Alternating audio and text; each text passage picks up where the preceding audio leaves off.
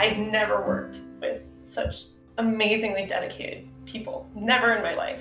More professional, more profoundly tuned in to the population that we are serving, to the needs, more willing to drop what they're doing on a Saturday afternoon and deliver diapers to a family or make the extra call or leverage their personal network. And to watch this team gel together, to work together, and to watch them dig into their own departments. Erin has launched a best in class sponsorship program in the entire country. Our employment program is taking off the women's program is taking off and it's because of the team that's behind it and because we all support each other. And none of us are too good to get our hands dirty but we're all capable of doing high level strategic work. And i'm so freaking proud to have this team of people